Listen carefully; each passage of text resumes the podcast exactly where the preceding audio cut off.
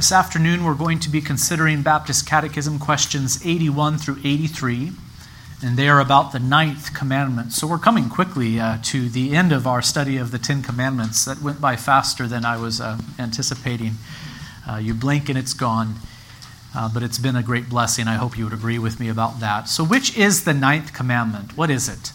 The ninth commandment is, Thou shalt not bear false witness against thy neighbor. 82 what is required in the ninth commandment. The ninth commandment requireth the maintaining and promoting of truth between man and man, and of our own and our neighbor's good name, especially in witness bearing. Question 83 What is forbidden in the ninth commandment? The ninth commandment forbiddeth whatsoever is prejudicial to truth or injurious to our own or our neighbor's good name. So the ninth commandment forbids prejudice and anything that injures our own or our neighbor's good name. We will read now from Zechariah 8 14 through 17. Hear now the reading of God's holy word. For thus says the Lord of hosts I purposed to bring disaster to you when your fathers provoked me to wrath, and I did not relent, says the Lord of hosts. So again, I have purposed in these days to bring good to Jerusalem and to the house of Judah. Fear not. These are the things that you shall do. Speak the truth to one another. Render in your gates judgments that are true and make for peace. Do not devise evil in your hearts against one another, and love no false oath, for all these things I hate, declares the Lord. This is now the reading of God's holy word. May He bless the teaching of the scriptures this afternoon. You know, we have developed this tradition at Emmaus over the years to ask the question Have you kept this law, that is God's moral law, perfectly? And then to answer, No, we have violated this law in thought, word, and deed. Now, we did not come up with that tradition. The Reformed have been saying this for a long time. But I think it is a very helpful saying, and so we have adopted it as our own. By it, we are reminded that we are violators of God's law. Left to ourselves, we stand guilty before God. It is true that we are no longer guilty if we are in Christ, but we stood guilty before God before we placed our faith in Him. And that is the point. We need Christ, and we are reminded of that fact every time we hear God's law and this saying. And this saying is also helpful because it reminds us that God's law is to be kept not only externally, but also in the mind and with our words. Remember the question Have you kept this law perfectly? What do we confess? No, we have violated this law, referring to the moral law, which is summarized in the Ten Commandments, in thought, word, and deed. So many people think about sin in this way sin is something that we do. Well, it is that. But before sin is something we do, sin is something that we think, and it also is something that we, that we say. And so this saying helps us to remember that always. We are not only to keep God's law externally, but also in the mind and from the heart. The commandment, thou shalt not murder, also means that we must not hate in the heart. Christ reminded us of that, didn't he? Uh, when in Matthew 5:21 uh, he, he tells us, "You have heard that it was said to those of old, You shall not murder." And whoever murders will be liable to judgment. But I say to you that everyone who is angry with his brother will be liable to judgment. Whoever insults his brother will be liable to the council. And whoever says, You fool, will be liable to the hell of fire. What is Christ saying? He, he's taking God's moral law and he's driving it down into the heart, isn't he? He's saying, you think you have kept God's law because you have not murdered, but how many of you have thought wicked thoughts concerning your neighbor? How many of you have hated your neighbor uh, and even cursed them in your mind unjustly? Uh, this too is a violation of God's moral law. I think we need to let this sink in. Thou shalt not murder, the commandment, also forbids unrighteous anger in the heart and all insulting. And the same sort of thing is true of the sins of idolatry and adultery. These moral laws forbid and require certain actions, but they also forbid and require certain thoughts and words. The thing that I would like you to notice about the ninth commandment is that it has to do with our words and not our actions. Thou shalt not bear false witness against thy neighbor, it says. And what does this require of us? Maintaining and promoting truth between man and man, and of our own and our neighbor's good name, especially in witness bearing. The Christian, indeed all people, are to use their tongues to promote the truth. Clearly, this commandment forbids lying, so don't lie, brothers and sisters, but rather speak the truth. This is especially important in witness bearing. Um, what does this refer to? I, I, think this has to do with situations uh, that are legal. If you were ever called to testify in a court of law, or if you were ever called upon to serve as a witness in some civil or even churchly matter, it is especially important that you tell the truth. For what you say will affect the judgments that are reached, and these judgments will likely have a very significant impact upon others' lives and their reputations. Our catechism says that we're to tell the truth so as to promote and maintain our own and our neighbor's good name. Perhaps you have noticed how common it is in our day for men and women to tell lies about others or to twist the truth regarding others so as to damage their reputations and thus gain, gain some advantage over them. This is particularly common in politics today. Have you noticed this? Um, and it's vile. We should have nothing to do with this as Christians. Indeed, all people should have nothing to do with this, but especially we as Christians should have nothing to do with this. And notice that our catechism does not only deal with what is forbidden, namely lying, but with, it, but, but with what is required the ninth commandment requires that we promote the truth between man and man. Not lying and promoting the truth are related things, but they're not the same things. It is one thing to not tell a lie. Don't ever lie. The commandment tells us not to lie. But it is another thing to promote the truth.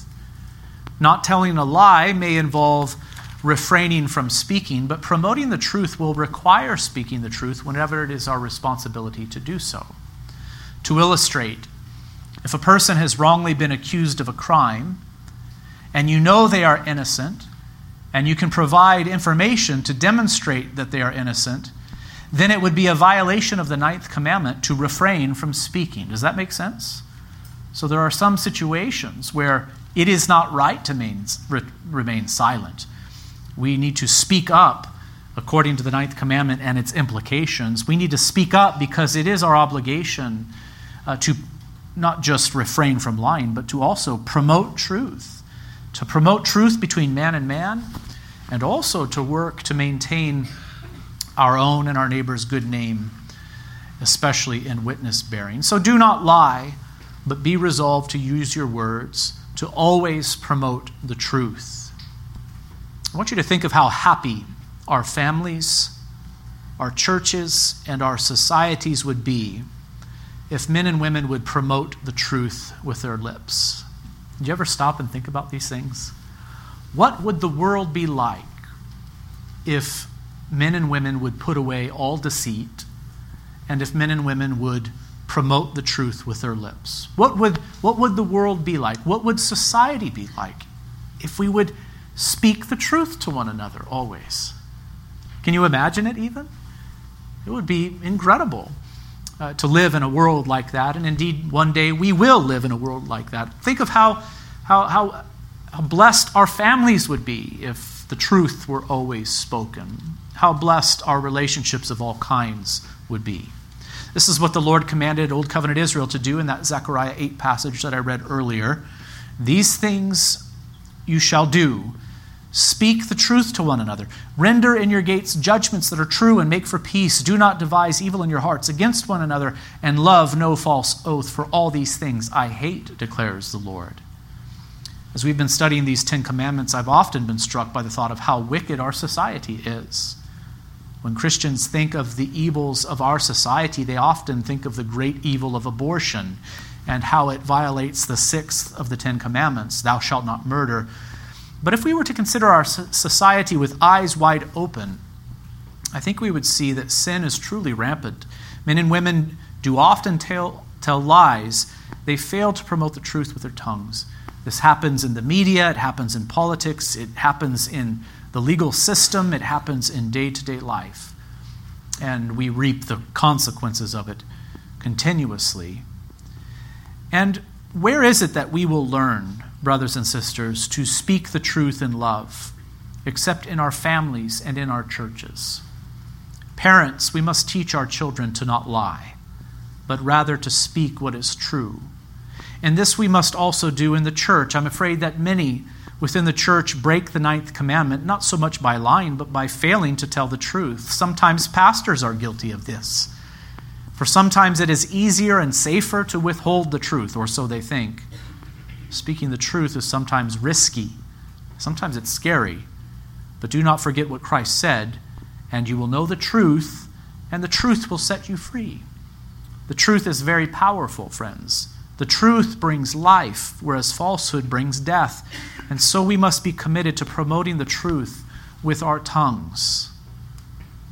It is most unruly, isn't it? The tongue is. You've been hearing Pastor Russell preach through the book of James uh, whenever I'm away or, or not in the pulpit. He's been working through the book of, of James. And the book of James has a lot to say about how unruly the tongue is. But those who are mature in Christ will learn to control their tongues. They'll learn to use their words, to build up and not to tear down by speaking the truth lovingly and skillfully for the glory of God and for the good of others. We need to tell the truth, brothers and sisters. We need to speak the truth with our tongues. We need to refrain from all lying. I'd like you to consider, by way of conclusion, uh, just how much damage lying does to every human relationship personal relationships, to families, to churches, and to society at large. It, it, breaks our ability to trust one another. Trust, thanks be to God, can always be rebuilt.